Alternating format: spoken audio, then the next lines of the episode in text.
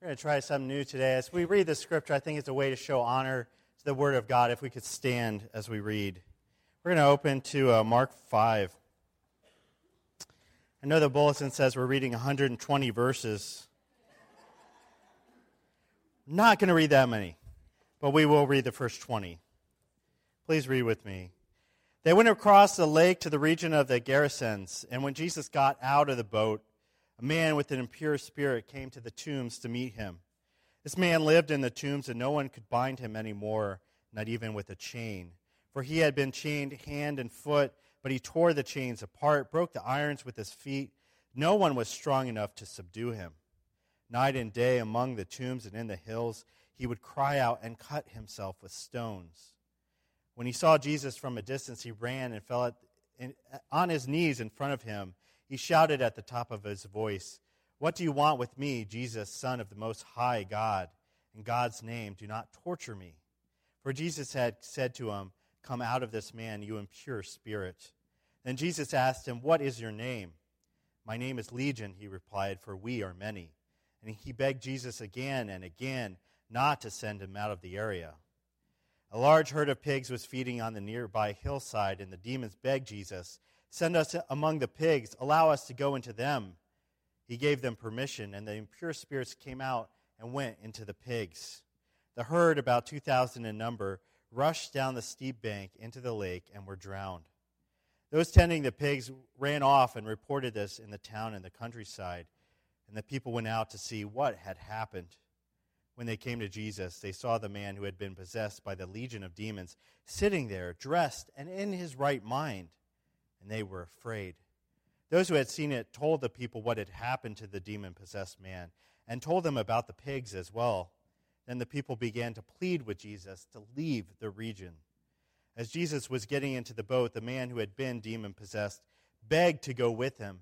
Jesus did not let him, but said, Go home to your own people and tell them how much the Lord has done for you and how he has had mercy on you. So the man went away, began to tell all the people in the Decapolis how much Jesus had done for him, and all of the people were amazed. May God bless this reading of his word. Please have a seat.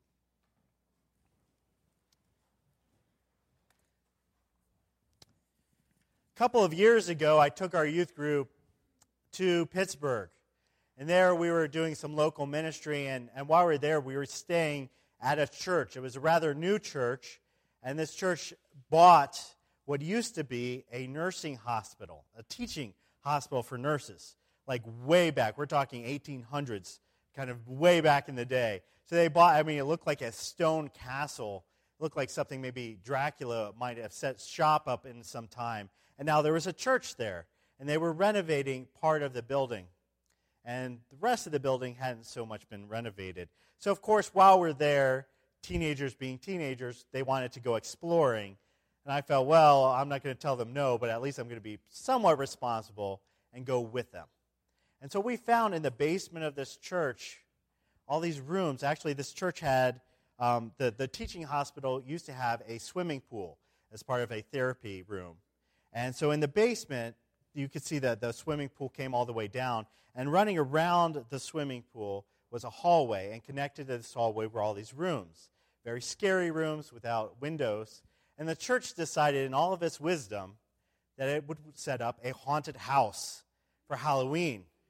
And actually, it set up what they called a hell house. Have, have you ever heard of hell houses?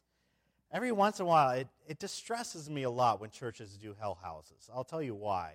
The idea behind a hell house is to set up a Christian version of a haunted house. And this Christian haunted house, the idea is to, to lead people room by room and show them their sins in action and show them where, where their lives are going to go if they don't repent and come to God. And eventually to scare them into Jesus' arms. I have a problem with that. I, if, if you don't know much about me, uh, start to learn this. I don't like emotional manipulation, especially from the pulpit, especially from churches. I think that we, uh, emotion is tied into our faith, emotion is tied into our lives, but I think it's very deceitful to make serious decisions just based on where you're at emotionally in your lives. Um, I also think it doesn't really edify us as Christians to dwell on hell. It doesn't really uh, benefit us to be dwelling on images of hell and speculating what hell will look like because, um, of course, our vision should be on heaven instead.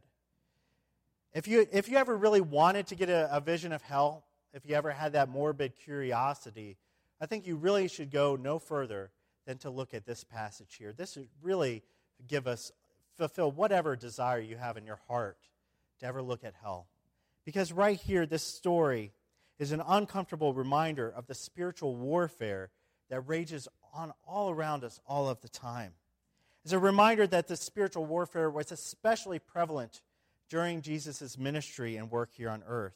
In this account in Mark 5, we see how in the middle of hell, visiting earth itself, Jesus performs a daring rescue mission to pull a man out of the clutches of Satan and his army. So last week we talked about this harrowing sea voyage across the Sea of Galilee and the, and the storms that had happened. And now we're finding out why Jesus was so bent on getting across that lake, why he wanted to get across and get to a specific point. Jesus and his disciples arrive in a predominantly Gentile region. They've left behind Capernaum and they cross the sea, and now they're among mostly Gentiles and Roman garrisons. So, mostly people who aren't Jews and don't have the training in the scriptures. The disciples here are probably wondering why they were even there. But Jesus has a very specific goal in mind. And we meet that goal here in verse 2. We're introduced here to a, an unnamed demon possessed man whose existence Mark takes the pains to spell out his, his tortured existence in ghastly terms. This man, I don't want us to really skip over this. This man is suffering greatly from the possession of many, many demons. Not just one demon in his life, as we met back in, in chapter 1, but many. And he, at this point, had been exiled from his community to roam among the tombs of the dead. His friends and family previously had tried to subdue him. They tried to tie him up, to chain him, in some way just to stop him from hurting himself and from hurting others. He was a danger to everyone around him. But the demons inside of him lent him so much strength that he was able to rupture those chains. Imagine how strong you would have to be to do that. So now, this man, outcast, tormented from the inside out, spends his life in this desolate area, cutting himself with stones, infected from all those cuts, howling in his misery, not even talking, not setting up shop, not camping among the tombs, but just wandering around, bleeding, screaming in pain. Again, this is as close to a vision of hell as we should ever want to see. A man who is isolated from others, who is tormented by demons. He's in clear agony in his life. His possession should upset you, should upset any reader as we look at this passage, because this man is being violated. He is God's creation, and he is being violated by Satan's demons. Mark labors the description of this man to really hammer home how unclean he was in the Jewish society, and especially uh, to Jews, to Jesus, to the, to the Bible. Not only, of course, is he living in this Gentile region, there's some pigs nearby, so that's another sign that we're no longer among the Jews. But where is he living right now? Where is he wandering? He's wandering among the tombs of the dead. Just being in the presence of that would make you unclean. He, is, of course, is possessed by demons, and that automatically separates you from society. Nothing is clean here. It is all very filthy, it's polluted, it's corrupted. He's in torment. He's unable to rest. I can't imagine maybe he's just gone for days without sleep. Filth and loneliness and terror are this man's life. And when we look at this passage, we should see this man as Jesus does, having compassion, coming out, seeing a man who we want to see saved, an image of God who has been degraded this deeply. One day when I was a kid, my friends and I were kind of exploring the neighborhood, and behind a shed, we found a dead bird. That's kind of sad when you see something that, that died that previously was alive. And us being boys, we did what boys do. We stood around it. We said, Ew, let's poke it with a stick. So we poked it with a stick. And finally, after that amusement wore off, touch it. No, you touch it. No, you touch it. And we touched a dead thing. And I went home, and my mom somehow found out. And guess what happened next? Get naked, stand on this stool. I'm scrubbing you head to toe. And as she's scrubbing me, she's telling me, You do not touch dead things, honey. Dead things carry disease, they carry germs. Don't do it. And after that point, I don't think I've ever touched a dead bird. I think if I ever saw a dead bird, I gave it a very wide berth and walk around it. That's what we do. And notice here, this unclean man is unclean to the deepest order. Jesus makes a beeline right for him. Once again, like with the leper, Jesus is not afraid of something unclean making him unclean. Instead, he goes to this man, he seeks him out. We find out this is precisely why Jesus is going across the lake through that storm. And I believe that that storm was partially sent to stop Jesus from this mission. Part of Jesus' mission on earth was to confront hell for those who were lost in its clutches. No, it doesn't take a dead bird or a demon to even make us unclean, of course. What does that? Sin. Sin comes into our lives. The darkness of sin clutches at many of us, corrupts the good thing that God created. There's nothing good in a life of sin other than what we see here in this man, other than pain and separation and ultimately death. But the good news is we have a God who seeks us out even in our filth. He wants to scrub us clean. He wants to remove from us the danger of hell.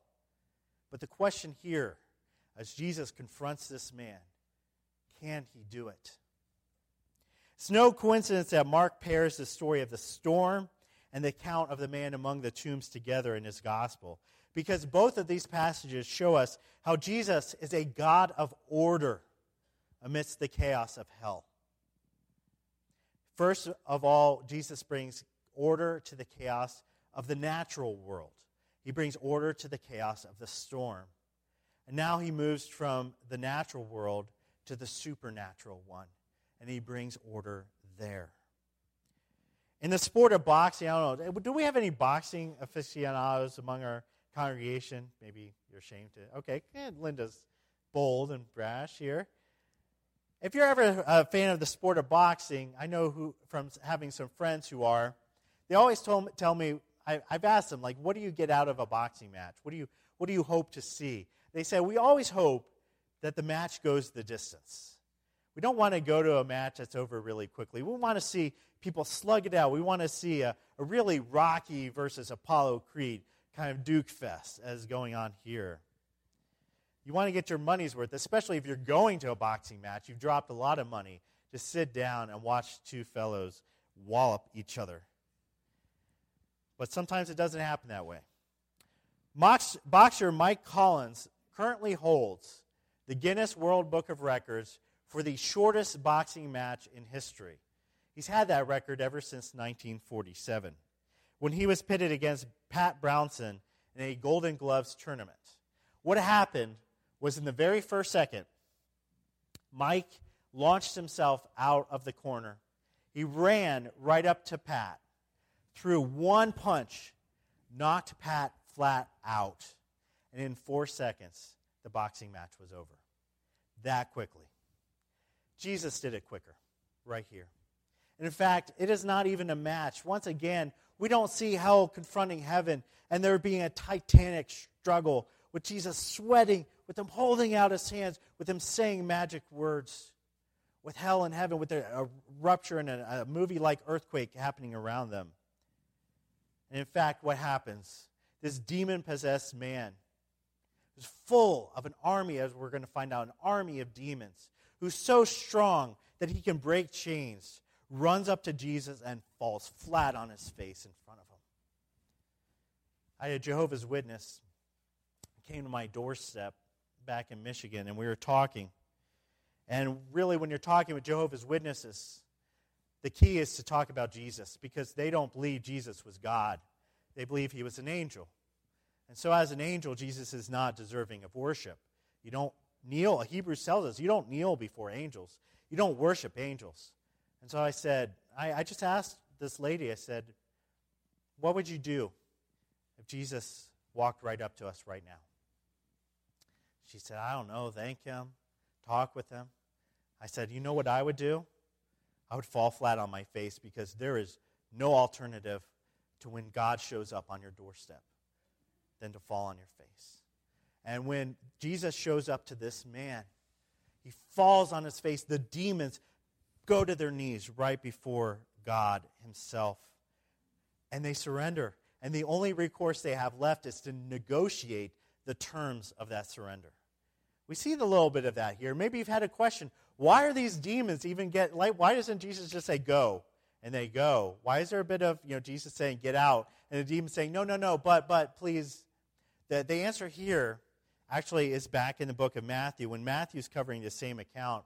Matthew tells us that the demons say, It is not our time yet. Do not send us back to the abyss. It is not our time yet. Because the demons know what we find out in the book of Revelation that there will be a day, day and a time that God will bind all demons and bind Satan to hell forever, and they will be cast down. But until then, the demons are roaming free. Satan is roaming free. It is not their time yet. And so the demons are able to negotiate with Jesus, and they go up to him. And it's here in this section that we get a fuller picture of this man's suffering as Jesus demands to know the name of the demon. Remember, Jesus created not just us, but all of the angels, and all and the angels that have fallen are the fallen angels, are the demons. He knows their names. He knows who this is. And so he asks, he says, Who are you? And this, this demon inside acknowledges that it is legion. That is, it is many demons. A legion back then would be something on the, on the order of thousands of men, Roman legions. Thousands of demons crammed inside one man. That is how deeply he's been tormented. And for all their numbers, these demons know what their final destination is going to be. They beg Jesus, don't torture us, don't send us there, please. They even acknowledge who Jesus is. They don't want to face God's wrath. Not yet. Please, Lord, don't let us have that God's, don't let us go there yet. So they ask for mercy. They ask for a brief respite. When we read about the authority that Jesus has here to confront hell itself, and we see how hell responds, we are made that there is just nothing in our power that will be able to stand against the righteousness and holiness of God. When, when we go to heaven and, God, and Jesus looks at us and asks us that question, why should I let you in? You cannot look on your own merit and say, I've done more good than bad in my life. All you can do is do what the demons do here and throw yourself at the feet of Jesus and say, Lord, I am not worthy, but your blood has made me worthy. By your blood, I would like to go to heaven. By your blood, I know I am clean. The wonderful thing is that to us, Jesus is willing to give us that mercy. Now, I've handled some tough questions about this passage over the years. And I'm not just talking why there are pig herders around. You know, that when I was a kid, that kind of threw me for a loop. Why, why are there pigs in Jewish country? And now we kind of have the answer that this is a little outside of the Jewish scope. But when people really dig into this account, the two questions that I'm asked the most is why is Jesus expending all of this effort, going on a huge trip, braving the storm, and going through the storm, and going through all of this for one man. Why would Jesus do this for one man? And why was Jesus so mean to those pigs? I hear that a lot. People actually honestly struggle with this passage, going, well, Jesus is a good God, but why would he let those demons go into the pigs? knowing that the pigs were just going to jump off the cliff and do a belly dive and drown? Why? Thing is, I think those two questions are very much related. Why would Jesus go through all this effort for one man, and why would Jesus let this happen to those pigs? It might seem wasteful and cruel, but when we study it, there's something very interesting here because it shows us about the nature and the mission of Jesus. So, as we've established, the authority of Jesus is very much on full display in this account. He is the master over hell, the same way that he's master over nature. And his mission here is to fulfill the Great Commission to seek out the lost, to baptize them into the family of God, and to make disciples of them. He's very much focused on this mission at all times. And I'm sure you've heard it said that if you were the only sinner in the world, Jesus still would have come and died for you. You've heard people say that, right? If anybody ever asks you, well, prove it, show them this story right here. Because here we have Jesus who actually left the crowds, who goes on a sea voyage, goes across for one man. For one man. He's gone on a journey to a single tormented man who is lost physically, spiritually, and mentally. And Jesus loves this man so much that he made it his mission to find him and to save him. This right here is the story of the Good Shepherd who leaves his flock of 99 to find that one lost sheep. I love it. Compassion is the weapon that Jesus wields against the forces of hell. And look how hell responds. Compassion for all the lost would put Jesus on the cross years later, just like this man, cut, bleeding, and feeling God's wrath bearing down on him. His compassion for that man put Jesus on that cross. His compassion for us. But do you all want, you didn't come here for that. You came here for the pigs. So let's talk about the pig situation. I think there's a few points to be made about these pigs, and I think they're, they're actually quite telling. Starting with the fact that Jesus is king over all of creation, and these pigs are part of that creation. All of creation is Jesus's to use as he wills for what he wills. And so if Jesus thought that it was a good thing for those demons to be cast out of that man and into those pigs, then it was a good thing for that to happen. God decides what he wants to do with his nature and his creation. But if that's not enough, consider that this demonstrates the priority that Jesus has in his ministry to be compassionate to people over animals. Any day of the week, Jesus would choose a person over pigs. Um, we, uh, that, this made me think this past week of Mark chap, or Matthew chapter 10, where Jesus reminds him of, of his followers that they are worth to him more than sparrows. And yet, God still has compassion upon sparrows.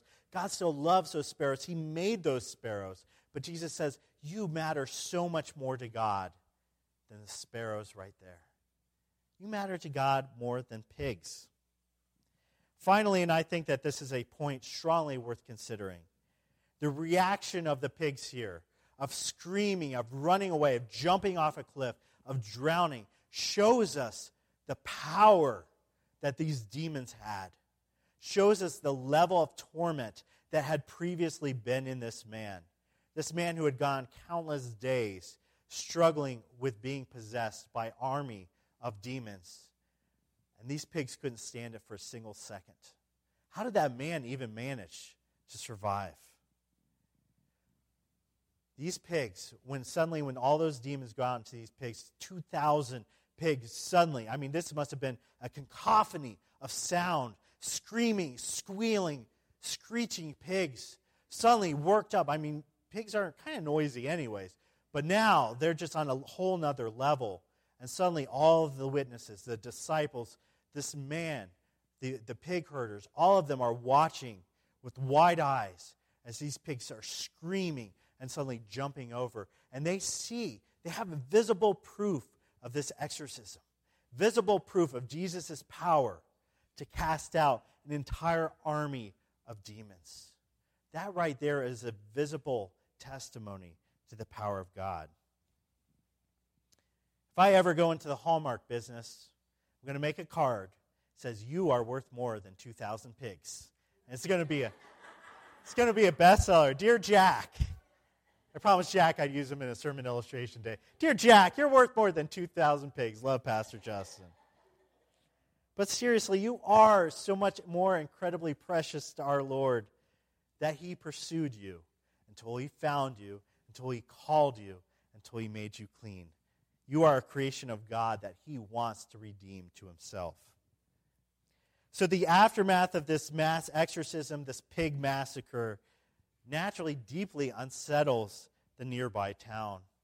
As with last uh, week, when, remember the parallels? We're talking about parallels here. With last week's storm, the aftermath there is the disciples were what? Afraid. And here, once again, Jesus performs an incredible miracle, a miracle of salvation. And the response, once again, is fear. Fear. They should be falling over themselves with gratitude and thanksgiving. I mean, the whole town should have showed up and thrown Jesus a parade. Jesus, we, didn't, we couldn't handle this guy. I mean, we're at our wits' end with him. We tried to bind him, and he couldn't, couldn't be bound. And we cast him out. His friends and family loved this guy. This guy had people who cared about him. And now he's being restored to them. There, there should have been a feast thrown in Jesus' honor. How do they respond? Get out, Jesus. We don't want you here. We're terrified of you. What kind of person is this that's able to do something like that? Jesus, you're just too wild. You're too holy. You're too disruptive. Yeah, look at this. Jesus not only has compassion upon this man, Jesus has compassion on these people who are rejecting him at the moment. That is us. That is us who at some point in our life rejected Jesus, and Jesus still looked at us and said, Yeah, but I'm going to have compassion on you anyway. I'm going to send you the word. He sends us the word, and he sends the word to these people. This man, who, by the way, when, when the townspeople come to him, look at how he's been restored. He's been freshly dressed. He's in his right mind. He's sitting at the feet of Jesus. He is a very spitting image of somebody who's been redeemed by Christ, who's had the new life put on him, clothed in new life. And it's at the foot of Jesus. And what? He doesn't want to leave Jesus. He wants to be a disciple. He says, Jesus, let me go with you. You saved me, man. I want to be with you for the rest of my life. And Jesus says, No, these people, they need to hear about this. They need to hear about me. And so Jesus commissions this man as a missionary. Not just a missionary, but the very first missionary to the Gentiles that the Gospels ever record. This man who just an hour before was screaming, was out of his mind, was physically hurt, has now become a missionary, bringing Jesus' message to the people the Decapolis. That's 10 towns, a whole region of 10 towns. He would spend the rest of his life telling them, guys, you know me. You know what I used to be. You know what I used to suffer through. Jesus did this for me. Let me tell you about him. Let me tell you about what he can do for you. Let me ask you this. If Jesus could take that man and change his life so dramatically, what can he do for you? What can he do for people you know? If he's already changed your life, maybe it was not nearly this dramatic, but I assure you that still being lost and being redeemed by Christ, no matter how quiet, maybe how gradual that process has been, is still one to be celebrated and still one to be shared with other people.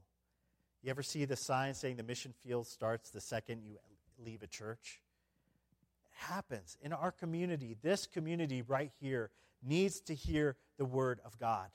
It needs Jesus so badly. Kenmore does, Tonawanda does, Buffalo does. This is our mission field. If God's not sending you out, like the Zimmermans and like all the other missionaries we support, to other countries which also need to hear the word, and he says, ah, ah, ah, you're not off the hook. You're my ambassadors. I've saved you. I've redeemed you. Now go tell people about what I have done for you. Great Commission's call to go and make disciples starts right here, right now, today.